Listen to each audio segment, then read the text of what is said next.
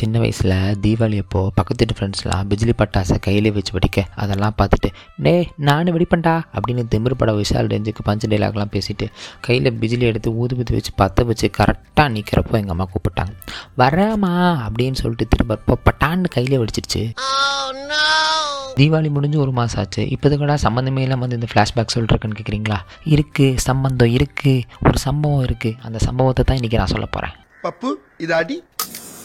லொச்சக் எந்த சேட்டா தீபாவளிக்கு ஒரு ரெண்டு நாளைக்கு முன்னாடி ஆக்கும் ஆ ஒரு அழகிய பட்டி அந்த பட்டி ஒரு சின்ன ஹோட்டலுக்கு போய் அங்கே போய் ஓகே நார்மலாகவே பேசிடுவோம் பேசாமல் இந்த அரை அடி வான்ஸ்லாம் அந்த பட்டாசு அடிக்கிற ரெண்டு பிஜிலி பேக்கெட் தூக்கிட்டு தீபாவளிக்கு ரெண்டு நாளைக்கு முன்னாடி சுற்ற ஆரம்பிச்சிருவாங்க தெரியுமா அவனுங்களாம் பட்டாசு அடிக்கிற டைமில் ஒரு தெருநாய் வந்துட்டு இந்த சத்தத்துக்கெல்லாம் பயந்து ஒரு ஹோட்டல் ஹோட்டல்னு சொல்ல முடியாது ஒரு மிஸ்ஸுக்கு வெளியில் நடுங்கிட்டே ஒழிஞ்சுக்குது அந்த கடையில் வேலை பார்க்குறவங்களாம் வந்துட்டு வெளியில் தான் இருக்குன்னு சொல்லிட்டு சாப்பிட வரவங்க யாருமே கண்டுங்களை விட்டுட்டாங்க அப்படியே. ஒரு பதினோரு மணி டைமில் அந்த நாய் வந்துட்டு அப்படியே கொஞ்சம் நகுந்து நகுந்து நகுந்து இந்த கடையில் யாரும் வேலை செய்ய மாட்டாங்க. சாப்பிட யாரும் வரமாட்டாங்கல்ல பதினோரு மணி டைமில் கம்மி எவ்வளோ பீ காசு இல்லை. எம்டிஆர் இருக்க டைமில் அப்படியே நகுந்து நகுந்து உள்ளே போய் டேபிள் கடையில் போய் ஒளிஞ்சுக்குச்சு. இந்த கடையில் வேற சவங்க வந்துட்டு கொஞ்சம் அஞ்சு நிமிஷம் கழிச்சு தான் பார்க்குறாங்க என்னடா ஒரு நாய் உள்ளே வந்துடுச்சுன்னு சொல்லிட்டு அங்கே இருக்க சாறு கல் குச்சி எல்லாத்தையும் வச்சு அடிச்சு பார்க்குறாங்க அந்த நாய் ஒவ்வொன்றும் உடச்சிட்டு கடிக்க வருதே தவிர வெளியே போன மாதிரியே தெரில கரெக்டாக இந்த மாதிரி சுச்சுவேஷன் பார்த்தா இந்த இதுக்குத்தான் இந்த மாதிரி ஊருக்குள்ளே ஒரு ஆள் அழகராஜா வேணுங்கிறதுங்கிற மாதிரி ஒருத்தர் இருப்பான் தெரியுமா?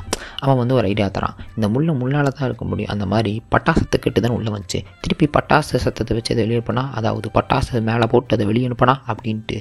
நீ சீப்பா போட்ட பிளான் நான் சீப்பை வச்சே முடிச்சுட்டேன் இல்லைங்கிற மாதிரி பேசிட்டு பட்டாசு வாங்க போகிறான் கரெக்டாக அந்த கடைக்கு அப்போ ஒரு நைன்த் ஸ்டாண்டர்ட் படிக்கிற பையன் சாப்பிட வரான். அவனுக்கு அந்த கடையில் நினைக்கிற எல்லாம் பார்த்துட்டு ஒன்றுமே பண்ணல அவன். அந்த நாய்க்கிட்ட போயிட்டு பா பா அப்படின்னு லைட்டாக அந்த நாயை தடவிட்டு பா பான்னா அந்த நாய் அவன் பின்னாடியே கூட வருது. அவ்வளோதான் கதை முடிஞ்சு. சப்போஸ் அந்த பையன் அங்கே வரலைனாலும் இதே ரெண்டு தானே கதையில் இருந்திருக்கும். ஐ மீன் அந்த நாய் ஹோட்டல் விட்டு வெளியே வந்திருக்கும். பட் அது வந்த விதவரமாக இருந்திருக்கும். பட்டாசு மேலே போட்டு அடிப்பட்டு மிதிப்பட்டு புண்பட்டு வந்திருக்கும். ஸோ ரெண்டு எண்ணு வச்சுக்கலாமா? ஒன்று குட் அண்ட் இன்னொன்று பேட் அண்ட் அந்த குட் அண்ட் நடந்ததுக்கு காரணம் என்ன? பொலைட்னஸ் ஹம்பிள்னஸ் ஹியூமனிட்டி குட் அந்த ஹியூமனிட்டி யாருமே மறந்துடாதீங்க அப்படின்னு சொல்லிட்டு அடுத்த எபிசோடில் வந்து ஹாய் சொல்கிறேன் அதனால இப்போ பாய் சொல்கிறேன் thank you myself N K and this is